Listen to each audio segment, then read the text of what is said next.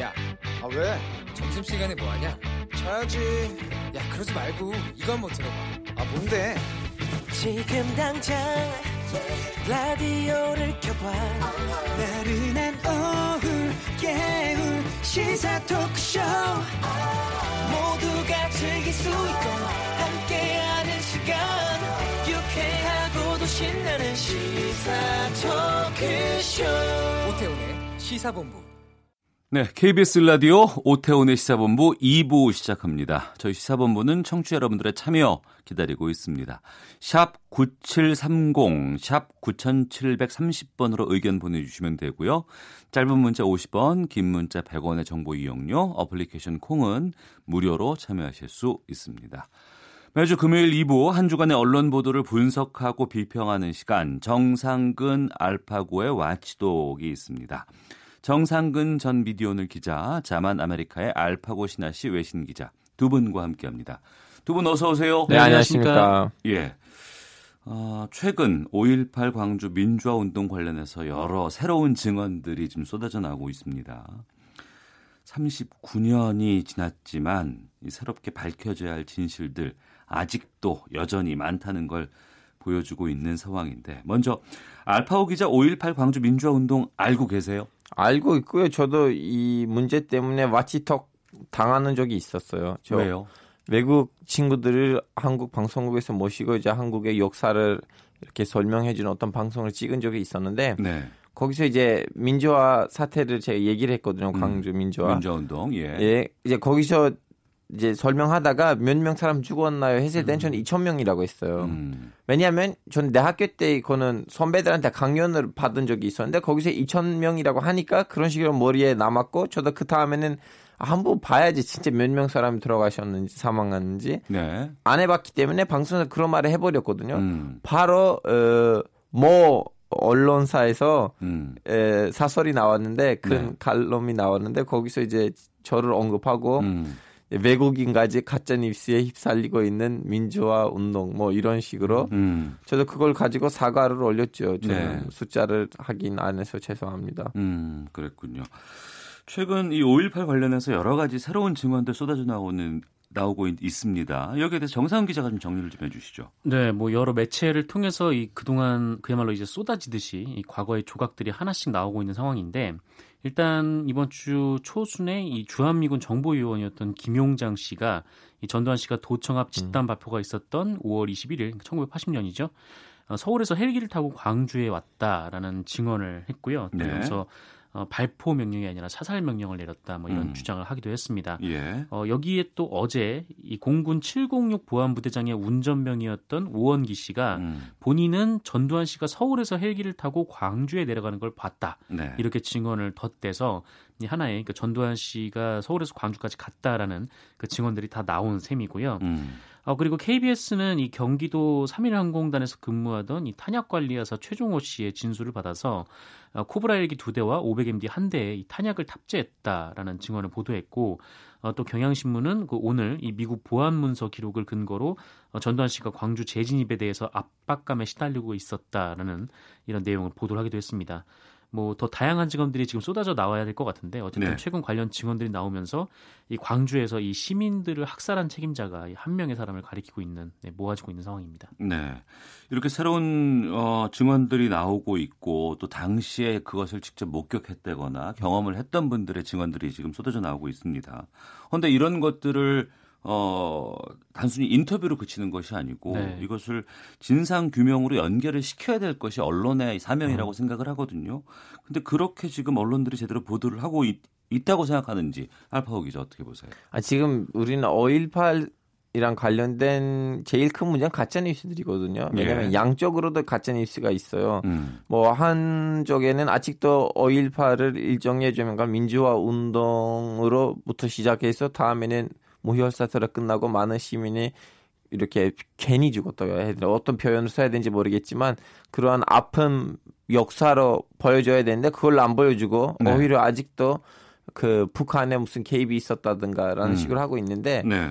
반대편에서도 이제 원래 유공자가 아닌데 유공자들 생겨요 여기저기 예, 예, 예. 숫자가 사망 숫자가 여기저기 이제 또 늘, 늘고 있는 그런 음. 것도 있고 그래서 우리는 사실은 일단 이 가짜 뉴스를 좀 약간 넘어갔었으면 음. 이제 제대로 이 문제에 대해서 얘기를 할 수가 있는데 네. 가짜 뉴스가 지금 이 문제를 제대로 접근 할 수 없게끔 만들고 있어요. 음. 그래서 여기서 큰 문제가 있고 있고 모든 그 mainstream 언론들이 네. 뭐 지상파라든가 아니면 제일 많이 팔리는 신문사들이라든가 음. 그 예를 들면 사회 부장 부장님들이 모여서 이렇게 공동 성명을 낸다든가 뭔가를 해줘야지 이 가짜 뉴스이란 부분을 일단 극복하고 그 다음부터 이제 진 그 진영 균형의 그쪽으로 넘어가야 되는데 네. 그거 못 하고 있잖아요 지금은. 그러네요.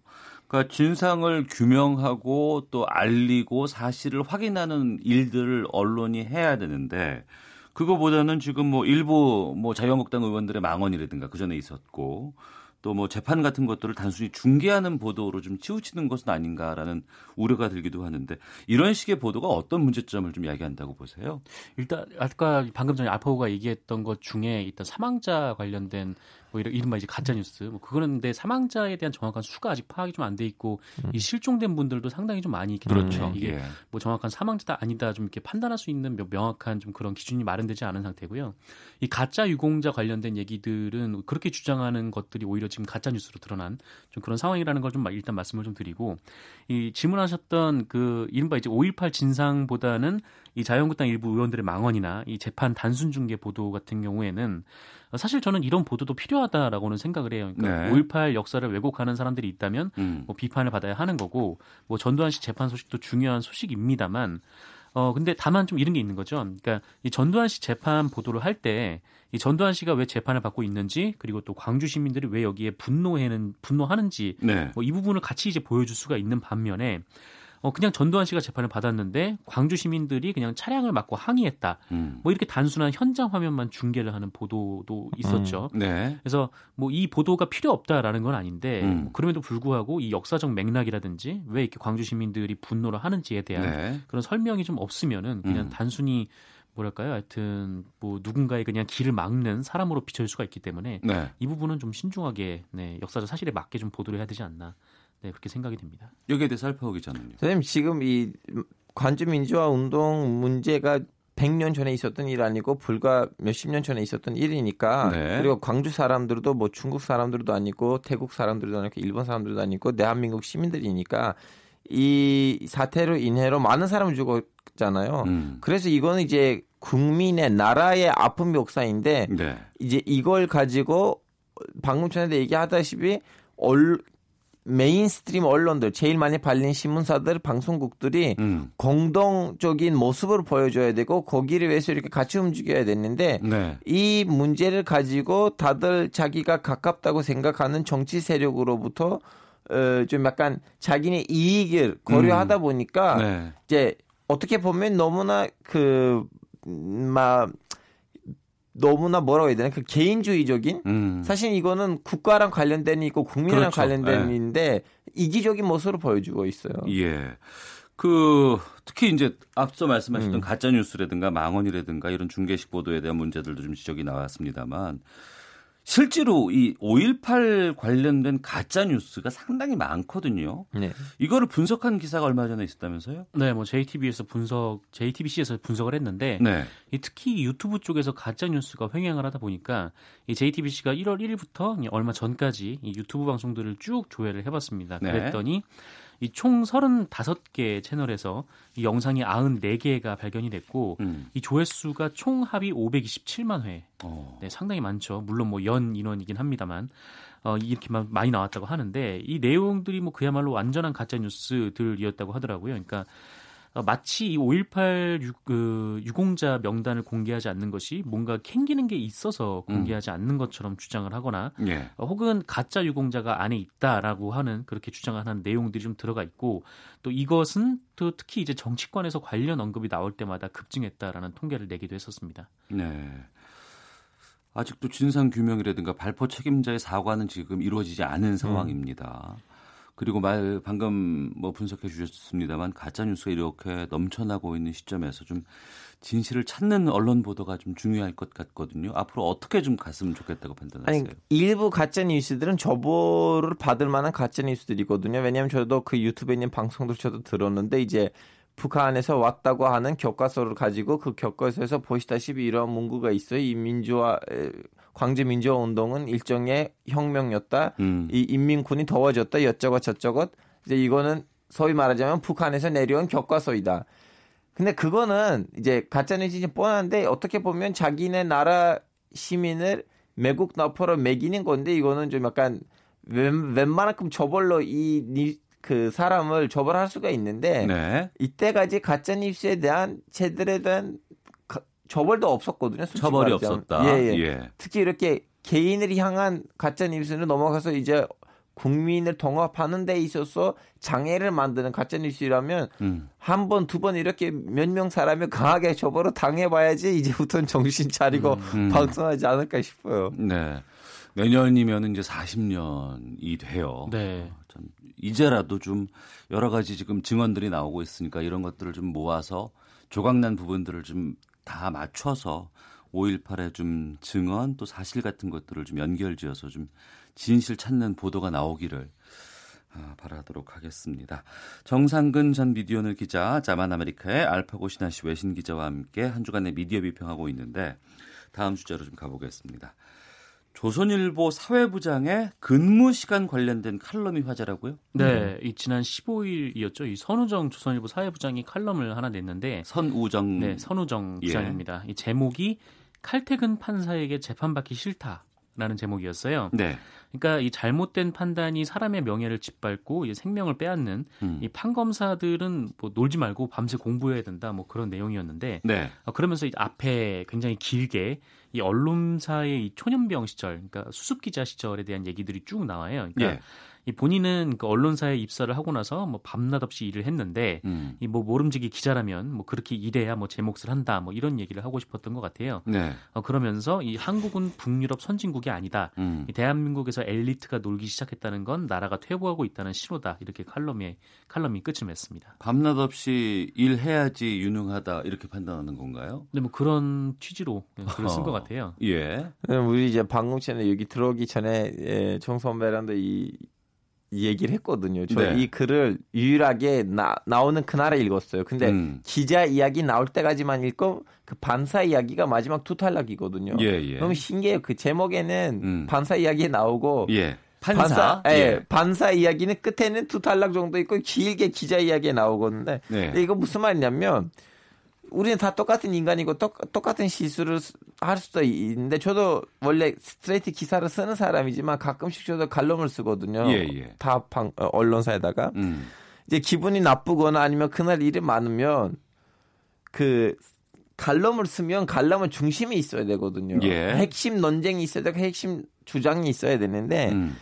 가끔씩 저도 아 도대체 내가 이걸 썼는데 내가 뭐- 무슨 말 하고 있어요 내가 직접 다 있어요. 썼는데 내가 썼는데도 불구하고 예, 저도 어, 몇번 그런 글을 써요. 잘 안 써질 때가 예. 있죠. 예. 이 선배의 글들이 원래 좋아요. 네네. 내가 가끔씩 읽어요. 음. 근데 이번에 제 글을 읽을 때 네. 이해하지 못하는 뭐 부분이 뭐냐면 그 기자의 직업이 너무나 중요하니까 기자 되기 전에 그 수습 기자 기간이라든가 신입 기자 기간에는 열심히 일해야지 훌륭한 기자가 탄생, 탄생 할 수 있다는 논쟁인지 네. 아니면 최근에 와서 우리 판사들 검사들이 왜 이렇게 갈퇴근하는지 음. 이둘 논쟁 중에 뭔가를 가지고 이 글을 쓰신 제가 이해하지 못했어요. 연관성이 잘 없다. 드러나지 않는다. 아, 왜냐면 기자 글이 너무 길고 아, 막판에 두 글, 두 문단 정도 이렇게 뭐 반사 이야기 나오는데 예. 그리고 반사 얘기를 하자면 음. 그래 반사 얘기를 합시다.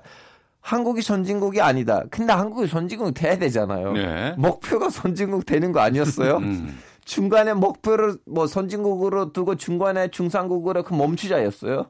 아니잖아요. 아 근데 이거 맞아요.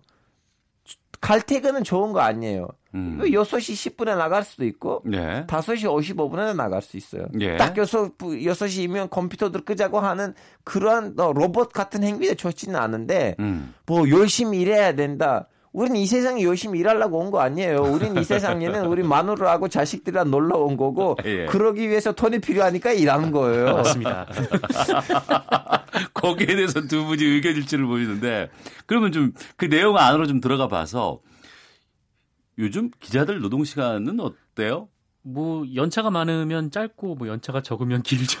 보통 그런데 예. 예, 보통 그래도 한 7시 정도의 업무가 시작된다고 보는 게 거의 대부분일 거예요. 왜냐면은 일찍이네. 아침에 이제 보고를 또 해야 되니까 음. 뭐 관련해서 신문도 찾아보고 쭉 해야죠. 네. 그리고 또 이제 사안이 터지면은 뭐 무조건 현장에 있어야 되니까 뭐 음. 끝나는 시간은 뭐 대중 없다라고 네. 보시면 될 것 같아요. 근데 음. 이 저도 한 3에서 5년 차 정도까지는 뭐 7시에 업무를 시작해서 뭐 끝나면 한 새벽 1시 뭐 그 정도쯤에 끝나고 뭐 그랬던 것 같은 네, 기억이 아, 있습니다. 저는 특파원 했잖아요. 처음엔 6년 동안. 저는 아예 근무 시간 개념이 없어요. 왜냐하면 한국에서 중요한 거 뭔가 더 주면 바로 본사 연락을 해야 음, 되니까 저도 그렇죠. 혼자이니까 네. 저한테는 그 근무 개념이 없었어요. 음. 근데 에, 이것이 정당화해야 되냐 저는 이제 특수성이니까 저는 혼자서 한국에 와 있기 때문에 어쩔 수 없었는데 예를 들면 어, 저는 솔직히 그 수습 기자 경험을 해봤어요. 예. YTN에서 저는 나머지 기자들이랑 같이 한 그런 방송을 찍은 적이 있었는데 그때 저는 하루만 했는데 음. 수습 기자를 네. 딱 음, 하루에 세네 시간 자거든요 수습 기자들이. 예, 예. 와 한국에서 입사하는 게 다행이다. 한국에서 입사 안 하는 게 다행이다. 아, 예, 진짜 저 그 생각을 했어요. 그만큼 힘들더라. 아, 노, 노예처럼 일, 일하더라고요. 그 어. 수습 기자들이. 노예. 예, 예, 거의 노예 뭐 무슨 세네 시간 자요. 그러니까 거의 뭐 경찰서에서 자고 먹고 예, 그 기자실에서 그렇게 거기 수면실에서 자고. 와. 어.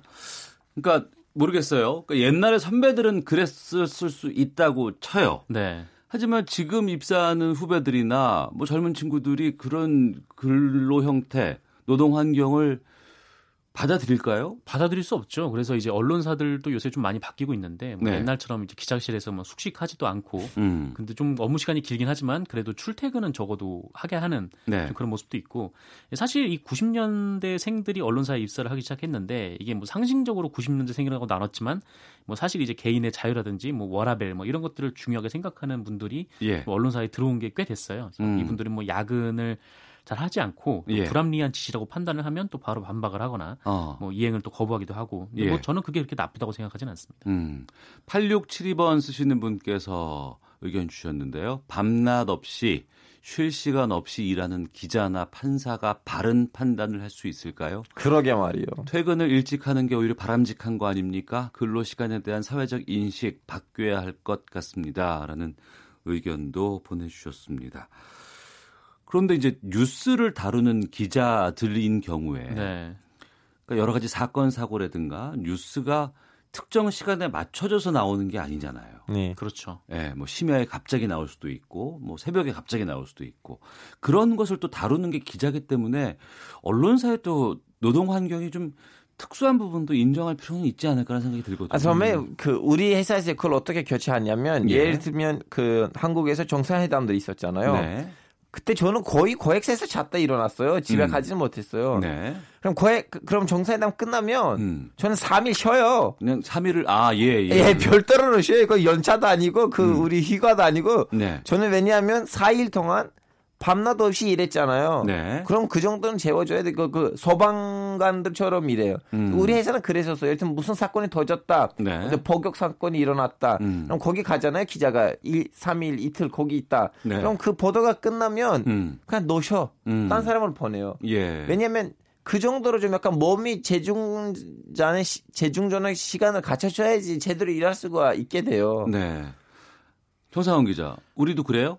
어, 그런 경우가 별로 없죠. 그러니까 사실 뭐 만약에 어떤 사고가 터졌다라고 하면은 뭐 그 자리에서 뭐 그냥 뭐 속옷도 안 챙기고 바로 현장에 내려가는 경우가 거의 다반사인데 음, 내려가면은 그 사건이 사건 뭔가 해결이 될 때까지 그냥 거기 계속 있는 거죠. 예. 있고 그냥 다시 올라와서 또 계속 평소처럼 일을 하곤 하는데 아 그렇게 어, 장시간 동안 특수한 환경에서 일을 하고 나서 올라오면은 그 이후에 일을 많이 했기 때문에 좀 쉬거나 뭐 이런 게 없어요? 그런 경우는 거의 없죠. 뭐 물론 이제 기자들도 뭐 근로기준법에 따라서 뭐 연차도 있고 한데 음. 이 연차도 다 못 쓰는 기자들이 뭐 태반이라고 좀 알고 있고 예. 뭐 거의 이제 쉴 새 없이 일하고 있는 거죠. 음. 아니 이제 기자는 근무 시간을 그 회사에 본사 들어갈 때 나갈 때 그 카드를 찍고 들어가 나가잖아요. 네. 근데 기자는 회사에서만 일하는 거 아니고 현장에서 일하는데 음. 그 현장에서 일하는 그 근무 시간을 회사에서 인정시켜주는 무슨 시스템이 있어야 되는데 네. 터키에서는 터키보다는 우리 회사에서는 그건 양심이었어요. 양심. 예, 어. 선배들 아 이 친구가 뭐 3일 동안 사건이 풀릴 때까지 현장에 있었기 때문에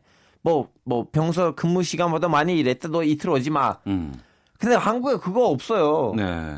그좀 약간 노동에 대한 예의가 없는 건지 모르겠어요. 음.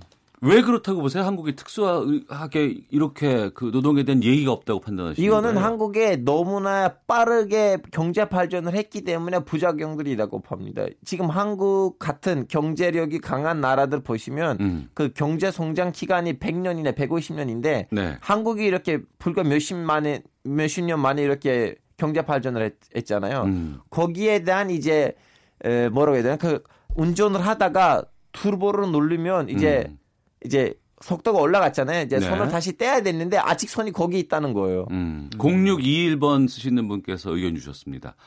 50대 선배들은 고생하면서 일을 했습니다. 존경은 못하더라도 20대 기자들이 선배들을 비난하지는 말았으면 좋겠네요. 아, 그런 어려운 근무 환경에서 고생하신 분들도 계시긴 하죠. 예. 네, 뭐 그렇죠. 근데 저는 좀 아까 알파고에게 드렸던 말, 말씀하셨던 질문에 대해서 좀 저도 좀 답을 해보면은 사실 저는 이 선우정 씨가 얘기하려고 했던 이제 핵심은 맨 마지막 문단이었다고 생각을 해요. 그러니까 네. 이 엘리트라는 집단이 뭐 게을러지면은 뭐 나라가 퇴보한다라는 문장이 좀 눈에 많이 밟혔는데 음. 이게 저는 이게 선우정 씨가 얘기를 한 대로 뭐 기자가 엘리트고 뭐 엘리트가 놀면 뭐 나라가 퇴보한다 뭐 이렇게 생각하지는 않고 저는 오히려 그냥 기자가 일반 대중들의 삶과 정서에 가까워야 더 좋은 기사가 나온다라고 생각을 좀 하고 있거든요. 예. 이게 뭐 연봉 1억 받고 그냥 밤낮 없이 일하면서 뭐 자가용 타고 출근하는 매체 기자들이 이 버스 운영에 뭐 세금을 투입할 수 있냐 이렇게 비판을 할 수밖에 없는 것처럼 음. 이 반면에 이제 한 달에 한 얼마 이제 버진 못하지만 이 버스를 타고 다니는 기자들이 왜 서민이들이 타는 버스의 공영성이 중요한지를 알 수 있는 것처럼 좀 이렇게 좀 전문성이나 뭐 이런 것들은 뭐 갖춰야 될 덕목이긴 하지만 이 네. 그것보다는 좀 얼마나 많은 사람들의 시선과 좀 같이 있느냐가 더 중요한 덕목이 아닐까. 어. 예, 저는 그렇게 생각을 합니다. 엘리트가 뭐 게으르다 거나 일을 하지 않는 건 문제겠죠. 하지만 9to6대로 일을 하고 근로 시간대로 노동 시간대로 일을 하는 거는 그게 게으른 건 아니라고 그럼요. 봐야 되거든요. 예. 아니 이- 그 문제는 문제가 그 엘리트들 놀면 나라가 대보한다. 엘리트 놀다? 나는 지금 나의 차가 끌고 다녀야지 난 엘리트인데 그때부터 그걸 따집시다. 일단 나한테 차를 주세요. 알겠습니다. 자, 정상근 전 미디어오늘 기자, 자만 아메리카의 알파고 신하 씨 외신 기자 두 분과 함께 한 주간의 미디어 비평 마치도록 마치도록 하겠습니다. 두 분 말씀 고맙습니다. 예, 고맙습니다. 감사합니다. 헤드라인 뉴스입니다. 지난해 10월 발생한 고향 저유소 폭발 사건 수사 과정에서 경찰이 외국인 피의자에 대해 강압 수사를 벌인 사실이 KBS 탐사 보도부 취재 결과 확인됐습니다. 미국 상무부가 현지 시각 16일 중국 통신장비 기업 화웨이와 68개 계열사를 거래 제한 기업 명단에 올렸습니다. 지난해 리비아에서 현지 무장단체에 납치됐던 한국인 남성 한 명이 석방됐습니다. 공정거래위원회가 퇴간그룹의 일감 몰아주기 혐의에 대한 제재에 조만간 착수합니다. 윤석헌 금융감독원장이 민간은행들의 선박 금융을 활성화하고 해양금융 특화채권 발행을 지원하겠다고 밝혔습니다. 연중 온화한 기후를 보이는 미국 캘리포니아주에 이례적으로 겨울 폭풍 주의보가 내려졌습니다. 이른바 청담동 주식부자 이희진 씨의 부모를 살해한 혐의로 재판에 넘겨진 김다운 씨가 첫 공판에서 검찰의 공소 사실을 일부 부인했습니다. 지금까지 라디오 정보센터 조진주였습니다. 이어서 기상청의 최영우 씨입니다. 네, KBS 미세먼지와 날씨 정보 전해드립니다. 오늘 구름이 좀 많이 끼어 있죠. 그래도 기온이 꽤 오르는 곳이 많습니다. 구름 사이로 오늘 오존 농도도 오후 들어 대부분 높겠습니다. 주의를 하셔야 되겠고요. 오늘 낮 기온은 서울이 세종과 함께 30도 예보돼 있는데 현재 서울 기온 27도대입니다. 광주, 대전 29, 대구, 강릉 28도 등 전국 23도에서 30도 분포로 구름 사이로 그래도 계속해서 더위가 좀 이어지겠고요. 이번 주말 휴일 내일과 모레는 오늘보다 3 3, 4도가량 기온이 떨어지고 하늘도 흐릿한 상태가 지속되면서 비가 내리는 곳이 있겠습니다. 우선 내일은 전국이 흐리고 충청과 남부지방 제주에 가끔 비가 오겠습니다. 서울, 경기 등 그 밖의 지역도 내일 아침부터 오후 사이에 빗방울이 좀 떨어질 수 있겠고요. 모레 일요일은 전국이 흐리고 전남과 경상도 제주에는 계속 가끔 비가 오고 그 밖의 전국은 일요일 오후부터 가끔 비가 와서 월요일 전반까지 이어지겠습니다.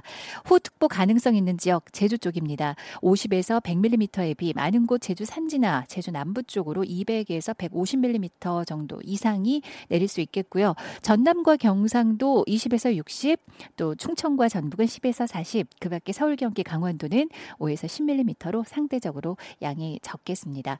비 오기 전까지 건조하겠고요. 비도 좀 요란하게 바람을 동반해서 지나니까 내일과 모레 참고하시기 바랍니다. 건조특보는 내일 모레 비 오기 전까지 서울, 경기 등 일부 내륙에 곳곳에 유지가 되겠고요. 미세먼지 농도 우선 오늘은 경기 남부는 나쁘겠지만 그 밖의 지역은 보통을 유지하겠고 지금도 무난합니다. 내일 전 권역이 세정 효과를 덕을 보면서 전 권역이 좋음에서 보통을 유지하겠고요. 이렇게 내일과 모레는 비 덕분에 오랜만에 깨끗한 대기 질이 예상됩니다. 현재 서울 기온은 27.7도입니다. KBS 날씨 정보 최영우였습니다. 계속해서 이 시각 교통 상황 연결합니다. KBS 교통정보센터의 윤여은 씨가 정리해 드립니다. 네, 고속도로에서는 매시간 돌발 상황이 이어지고 있습니다. 중부고속도로 하남 쪽 일축 부근 1차로에서 장애물을 처리하고 있고요. 서해안 고속도로 목포 쪽도 석임제 2차로에 장애물이 있어 주의가 필요해 보입니다. 경부고속도로 부산 쪽은 죽전 부근 2차로에서 승용차 사고를 처리하고 있어서 서울유금소 일대 여파받고 있습니다. 이후 천안 1차로에는 장애물이 떨어져 있고요. 더 내려가 영락 1, 2차로에서는 화물차 사고를 처리하고 있어서 이어서 1km 정체입니다. 서울 쪽은 수원과 양재에서 반포까지 밀립니다. 서울 외곽 순환고속도로는 송내를 중심으로 양방향에서 정체고요. 간선도로 중엔 서부간선도로 안양 쪽입니다. 작업 여파로 신정교에서 금천교까지 밀립니다. KBS 교통정보센터였습니다.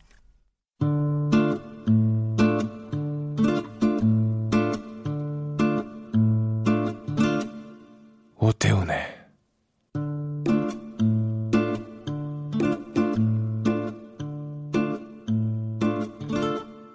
시사본부. 예, 앞서서도 5.18 광주 민주화 운동에 대해서 말씀을 좀 나눠봤습니다만, 그 북한 개입설이라는 얘기들 청취자 여러분들 좀 들어보셨을 것 같습니다. 정부 진상조사로 이 허위로 밝혀졌습니다. 허위입니다. 하지만 광주 민주화 운동을 북한군이 개입해서 일으킨 폭동이라고 주장하는 사람들은 아직도 우리 주변에 존재를 합니다. 이들이 북한군이라고 주장하는 시민군의 정체를 추적을 한 감독이 있습니다. 시사본부 금요 초대서 오늘 5.18 기념해서 5.18을 다룬 영화 김군을 연출한 강상호 감독과 함께 말씀 나누도록 하겠습니다. 저희 강상호 감독과 인터뷰 유튜브에서 KBS 일라디오 검색하시면 영상으로도 만나실 수가 있습니다. 강상호 감독 어서 오십시오. 네, 안녕하세요. 생각보다 상당히 젊으세요. 아, 네, 감사합니다. 5.18이 네. 일어날 때는 그러면 태어나지 않았었습니다. 네. 아, 그러시군요. 83년생이라서. 아. 네. 그러면 이 영화 김군을 어떻게 해서 만들게 된 거예요? 사실 저희 영화를 만든 저희 제작진들은 5.18에 대해서 큰 관심은 없었었어요. 네. 저희한테 5.18은 학교에서 배웠던 그냥 과거의 역사다. 네, 네. 거의 뭐 임진왜란이나 6.25나 마찬가지인 어떤 먼 과거에 있었던 태어나기 전의 일이니까 사건, 네, 예, 로만 생각을 했었는데요. 네. 저희가 다른 기록 작업으로 2014년도에 광주에 처음 갔었는데 음. 그때 알게 됐었던 광주에서 세탁소를 하시는 주옥 선생님을 만났었어요. 네. 그 선생님께서는 5월 항쟁 당시에 주먹밥을 시민군들한테 나르시는 일을 하셨는데 2015년 5월 달에 강주 금남로에 5.18 기록관이 문을 열면서 선생님의 양은대야 이제 주먹밥을 담을 때 사용하셨던 양은대야가 전시돼서 초대가 돼서 개관일날 가셨는데 음. 그때 같은 동네에 살던 청년 사진이 크게 걸려 있더라. 사진? 네. 네. 그 말씀을 해주셨고 음. 그 청년을 김군이라고 불렀다라고 말씀을 해주셨어요. 예. 네, 근데 같은 무렵인 그 2015년 5월달에 지만원 씨와 일베 쪽에서 음. 같은 동일한 사진 속 인물에 대해서 북한군이다라는 주장을 제기를 해서 저희가 이분을 찾아 나섰습니다. 네. 그러니까 그 사진의 주인공이 김군이었고 김군이라고 불렸고 네. 근데 이 김군이라는 사진에 주목한 특별한 이유가 있을 거 아니에요. 어, 우선은 사실 5.18 사진들을 봤을 때 제일 강렬한 이미지의 시민군의 모습 이었던 건 저도 어렴풋이 기억을 하고 있어요. 예. 제가 초등학교 시절에도 집에 5.18 사진집이 있어서 음. 시민군들의 사진을 본 적이 있는데 네. 뒤늦게 복귀했을 때 김군의 사진이 가장 인상적이었던 기억은 남아 있는데요. 음. 저희에게 작업을 시작하게 된 가장 큰 동기는 방금 말씀드렸던 그 주옥 선생님의 기억 네. 그게 가장 중요했고 지만원 씨와 일베의 상반된 주장에 맞서서 음. 어 이제 광주에서도 이분을 찾아 나서려는 노력들이 많이 진행이 됐었고 네. 또 지만원 씨가 이분 말고도 600여 명에 가까운 광주 시민들의 얼굴에 빨간 점과 화살표를 찍어서 북한군이라고 주장을 하기 시작했는데 네. 그 중에 나타나신 분들이 꽤 계시거든요. 예. 그럼에도 불구하고 1번으로 지목된 이분은 나타나지 않아서 음. 궁금증이 생겼던 것 같아요. 네. 그러니까 그 지만원 씨가 북한군으로 지목한 제1광수 이게 김군의 사진인 거죠. 예, 맞습니다. 어, 그럼 이 사진을 한 장의 사진으로 이제 이 영화가 시작이 되는 건데 네.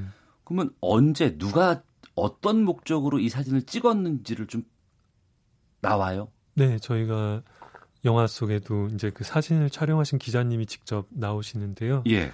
당시 중앙일보 사진 기자였던 이창성 기자님께서 5월 22일과 5월 23일에 그 김군의 사진을 촬영한 것으로 저희가 파악을 했습니다. 아, 그러면 네. 이 1980년 5월 22일에서 23일 사이에 네, 한 장을 촬영하신 게 아니라 어. 생각보다 많은 사진들을 기자님께서 촬영하셨고 예. 또 이창성 기자님 외에도 다른 기자님들께서 촬영한 김군의 사진들을 저희가 많이 찾아냈어요. 그 음. 타- 탐문하는 과정에서. 네. 네, 음. 태어나기 전의 역사잖아요. 네, 이 전에 그리고 공부를 하면서 아니면 학교를 다니면서 광주 5.18은 이런 사건이야, 이런 일이었어라고 간접적으로 체득을 한 세대인데 네, 그 이후에 지금 영화를 찍으면서 직접적으로 그 안으로 들어가는 거 아니겠습니까? 네. 어떤 다른 점을 발견을 하셨습니까? 저희가 학교에서 배웠던 5.18은 그냥 5.18 민주화 운동이란 단어로만 네 저희는 배웠었고 어, 시민들이 무고하게 이제 군인들에 의해서 어, 학살이 됐었던 비극적인 사건 정도로만 알고 있었어요. 네. 하지만 그게 지금의 현재와 맞닿아 있는 일이라고 생각을 한 적은 없었고 음.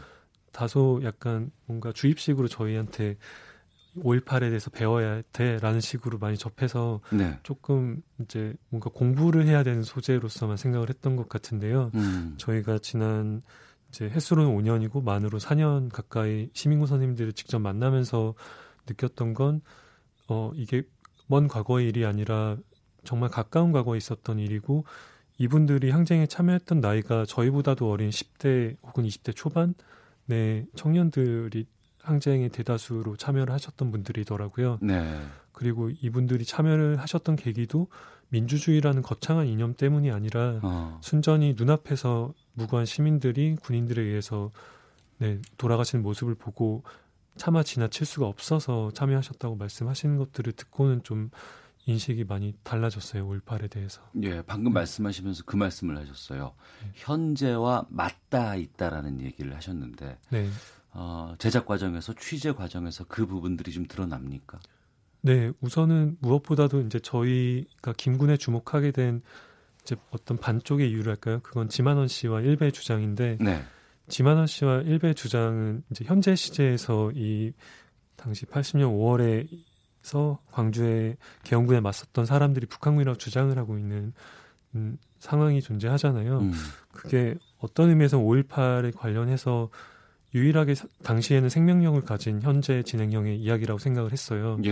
그래서 그것을 통로로 어, 들어갔을 때 어- 어떤 과거의 먼 과거의 역사적인 사건을 다루는 게 아니라 현재 진행형으로서의 5.18을 다룰 수, 다룰 수 있을 거란 생각을 했었고 음. 또 사실 지만원 씨의 주장이 어떤 신빙성이나 설득력을 갖고 있다고 작업을 시작할 때부터 생각을 하진 않았어요. 예. 다만 그분의 주장이 80년 당시에도 그랬고 지금까지 또 계속되고 있는 한국 사회의 어떤 레드 컴플렉스를 굉장히 감명하고 강렬한 시각적인 방식으로 보여준다고 생각을 했었고요. 음. 그런 어떻게 보면 우습기도 한 그런 빨간 어떤 그런 시각적인 작업들이 여전히 지금 광주의 생존자들에게 상처를 안기고 고통을 준다는 어떤 상황들을 영화 속에 좀 담고 싶었기 때문에 지만원 씨를 등장을 시켰습니다. 예.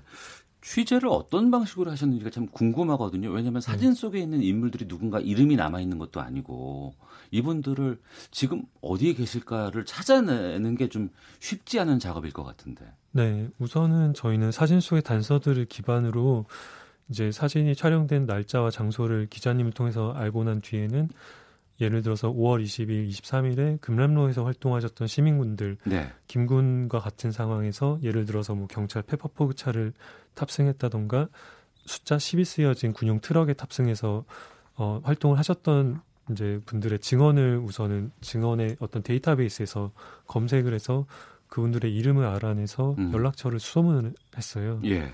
그렇게 해서 이제 그분들을 만나 뵙고 사진을 보여드리면서 이분을 기억하시는지 여쭤보고 또 기억하시는 어렴풋이 기억하시는 분들도 계시고 음. 그렇지 않다 하더라도 또 내가 아는 누군가는 이것에 대해서 좀 더 잘 알 거야 이 사람에 대해서 알 수 있을 거야라고 소개를 시켜주면 또 그분을 만나서 물어보고 하는 식으로 계속 탐문을 확장했습니다. 네. 거의 40년 전의 일이잖아요. 예, 그분들이 다 기억을 하고 계세요. 대부분이 어렴풋이 기억을 이제 모든 디테일을 다 기억하진 못하지만요. 예. 당시 그 열흘간의 기억이 워낙 그분들의 일생에서 가장 강렬했던 순간이었기 때문에 네. 결정적인 순간들에 대해서는 그래도 기억을 많이 하고 계세요. 음. 취재 도중에 가장 기억 남는 분이나 에피소드 같은 거 있으면 좀 말씀해 주세요. 음, 사실 여러 분들이 기억에 남고 인상적인데 아무래도 처음으로 그 김군을 사진을 보고 기억하셨던 주옥 선생님의 말씀이 음, 가장 이렇게, 그러니까 이렇게 주먹밥을 됐어요. 나누어줬던 선생님이 주옥 이라는 분의 이름의 선생님이신 예, 거군요. 예, 예. 선생님의 아버님께서 당시에 70년대 때부터 동구 학동 지역에서 막걸리 대포집을 운영하셨는데요. 예. 거기에 거의 매일같이 일을 마치고 이제 밥을 먹으러 혹은 술을 마시러 드나들던 넉마주의 청년 7, 8명이 있었다고 해요. 음. 이제 그 중에 한 명이 김군이었는데 네. 그분을 주옥 선생님과 아버님께서 주먹밥을 이제 트럭에 실어주고 물을 음. 실어주다가 항쟁 당시에 마주쳐서 되게 반가워하면서 어, 꼭 살아서 만나자고 말씀을 나눴었다고 해요. 근데 항쟁 이후에는 한 번도 그분을 만난 적이 없었다라고 말씀을 하시더라고요. 예. 5.18에 관한 다큐멘터리 영화입니다. 김군을 연출한 강상우 감독과 함께 금요초대석 이어가고 있는데요. 그래서 영화를 보면 김군의 정체가 밝혀집니까? 어, 네, 극장에 가- 오셔서 영화를 보시면 네, 네 아실 겁니다. 네, 예.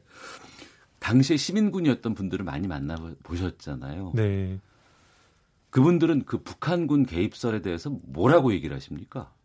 음, 북한, 그러니까 예를 들어서 이제 다들 너무 80년 당시부터 이제 광주에서 항쟁에 참여한 시민군들을 폭도로 매도하거나 심지어 북한 간첩이라고 매도하는 일이 있었는데 그게 지금 39년째 계속해서 진행이 되는 거잖아요. 네. 그러다 보니까 사실 뭐 말도 안 된다라는 말씀을 하는 것도 이제는 지겨우셔서 음. 뭐 예를 들어서 인민군 어떤 대장 최룡해로 지목된 양동남 선생님 같은 경우는 네. 그러니까 각자 다 재미난 농담들을 이제 개, 개발하셔서 어. 내가 차라리 최용이었으면 좋겠다 이렇게 광주에서 힘들게 살지 않고 뭐 이런 식으로 농을 뭐 던지시기도 하는데 네.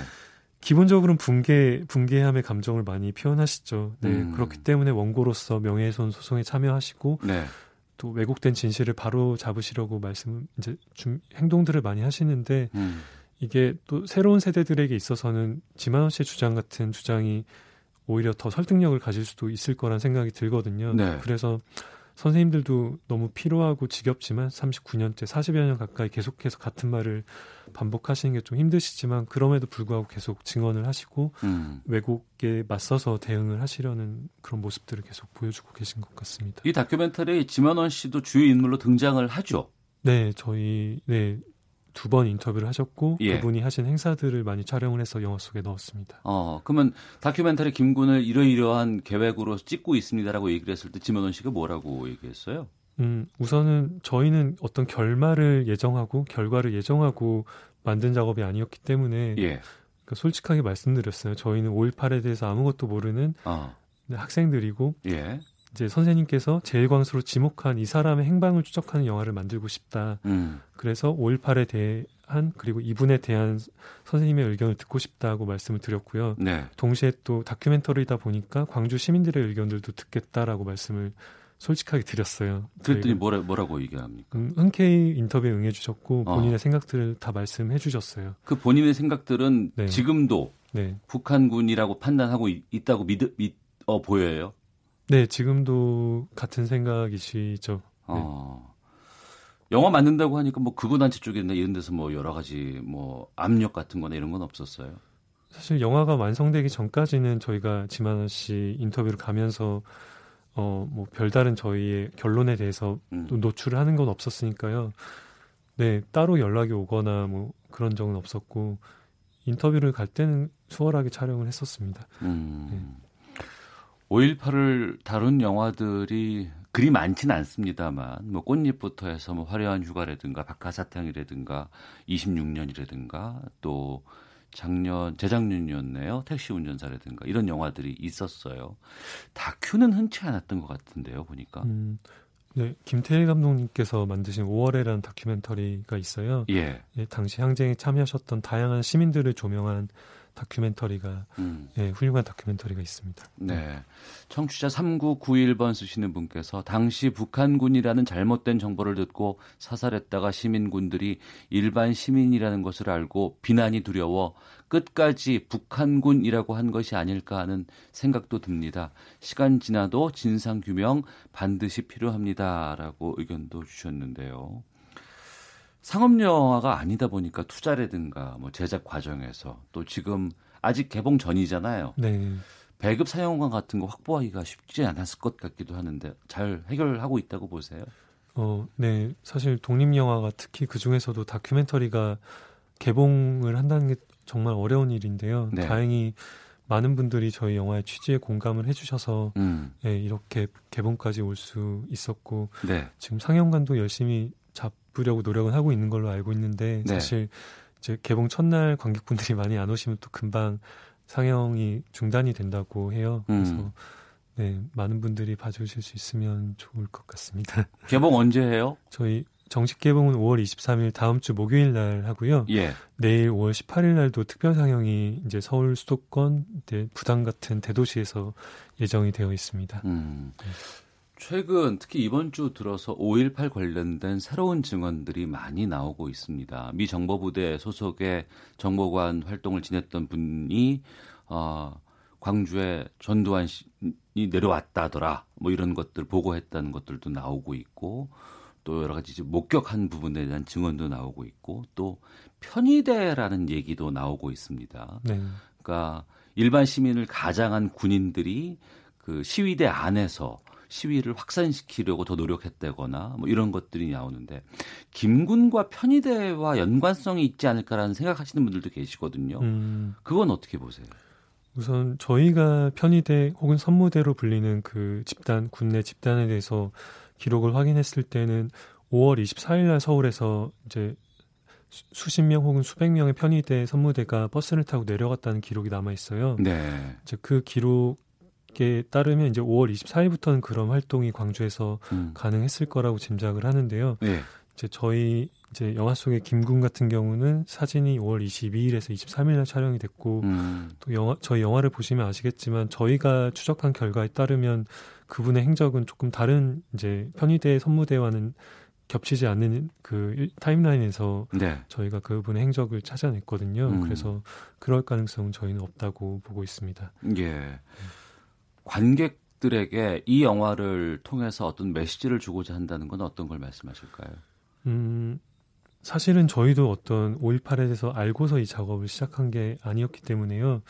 저희는 사진을 단서로 또 실제 생존자분들의 말씀을 들어가면서 하나하나 이분의 행적을 찾아 나서고 또 그 과정에서 5.18의 어떤 비극적인 사건의 전모를 알아가는 과정의 영화를 만들었다고 생각을 해요. 예. 그래서 관객분들도 이제 특히 젊은 세대들 같은 경우는 저희 제작진처럼 5.18에 대해서 아는 게 많지 않을 텐데 음. 음, 저희와 같은 호흡으로 영화를 보시면서 5.18의 비 극에 대해서 또 그 당시에 참여했던 선생님들의 현재 삶에 대해서 알아갈 수 있는 기회가 되었으면 좋겠습니다. 예. 개봉관 얼마나 확보하셨어요? 어, 저도 지금 확실히 들은 건 아닌데 현재까지 한 100여 개간 정도는 확보했 다고 들었습니다. 아, 그래요? 네. 많이 보면 더 늘어납니까? 네, 더 늘어날 수 있을 것 같습니다. 네. 이번 그 김군 영화가 장편 첫 다큐멘터리 영화라면서요? 네, 저한테는 첫 장편 작업입니다. 네. 예. 앞으로도 계속 다큐멘터리 위주로 제작을 하실 생각이신가요? 어, 저는 사실 그때그때 저한테 자극을 주는 작업을 하기 때문에 원래 아. 극영화 작업을 주로 했어서 예. 다음 작업이 다큐멘터리가 될지 모르겠지만 음. 아마 광주에서 제가 5년간 작업을 했기 때문에 네. 광주와 관련된 작업은 계속해서 할 수 있지 않을까 아? 생각하고 있습니다. 어. 네. 김군이라는 영화를 꼭 봐야 하는 이유 한 가지만 마지막으로 좀 말씀해 주세요. 어, 5.18에 대해서 이미 잘 알고 계신다고 생각하시는 분들이 보셨을 때 좀 새로운 인식을 하실 수 있는 작품이라고 생각을 해요. 네. 또 5.18을 잘 모르는 관객분들에게는 더욱더 5.18을 좀 손쉽게 또 영화적으로 재밌게 알 수 있는 좋은 기회라고 생각을 해서 네, 많은 분들이 마- 잘 보셨으면 좋겠습니다. 예. 다음 주 5월 23일 목요일이네요. 네. 네, 개봉하는 영화입니다. 광주 5.18 민주화 운동을 다룬 영화 다큐멘터리 김군을 연출한 강상우 감독과 함께 말씀 나눴습니다. 오늘 말씀 고맙습니다. 네, 감사합니다.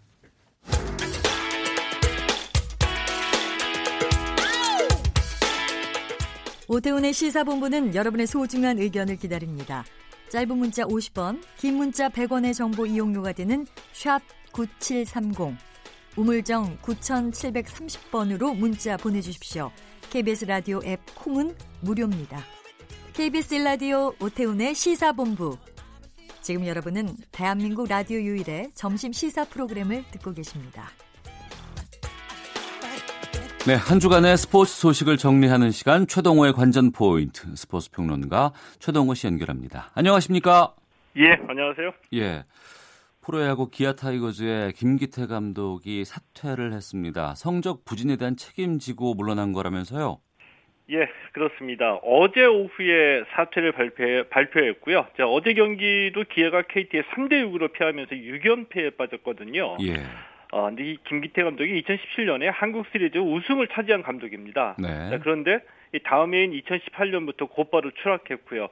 2018년에 5위로 밀려나더니 올해는 현재 꼴찌로 밀려나면서 이제 부진에서 벗어, 벗어 나지 못하고 있는 건데 이 김기태 감독이 이 팬 여러분께 즐거움을 드리지 못해서 송구하다 이렇게 얘기하면서 이 책임지고 물러나야 할 때다 이렇게 이제 사퇴 이유를 밝히기도 했습니다. 예. 어, 기아 구단 이 박흥식 2군 감독을 이 감독 대행으로 임명하고서 이 남은 시즌을 다 이, 치를 계획입니다. 아, 시즌이 많이 남았음에도 불구하고 새로 감독 을 임명하는 것이 아니고 대행으로 이번 시즌 간다고요?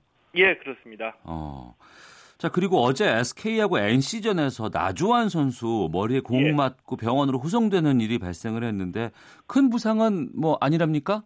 어, 예, 다행인지, 다행히 큰 부상은 아닙니다. 이, 어제 SK 나주환 선수가 이 8회 초에 NC 배재환 선수가 던진 공에 머리를 맞고 그냥, 그냥 쓰러졌거든요. 예. 이 147km의 직구에 머리를 맞는 순간에 이 중계 방송 보신 분들은 다 어, 느꼈죠. 이 헬멧이 튕겨져 나갈 정도로 충격이 커 보였거든요. 네. 그냥 미처 피할 겨를도 없이 순식간에 일어난 일이고요. 어, 이제 곧바로 응급차에 실려서 병원으로 후송이 됐는데 어, SK는 이 뇌진탕 증세는 있지만 다행히 정밀 검진을 해보니까 이제 큰 부상은 아니다 이렇게 얘기를 했습니다. 어, 경기는 어, 그대로 진행이 됐고요. SK가 NC에 2대 5로 패했습니다.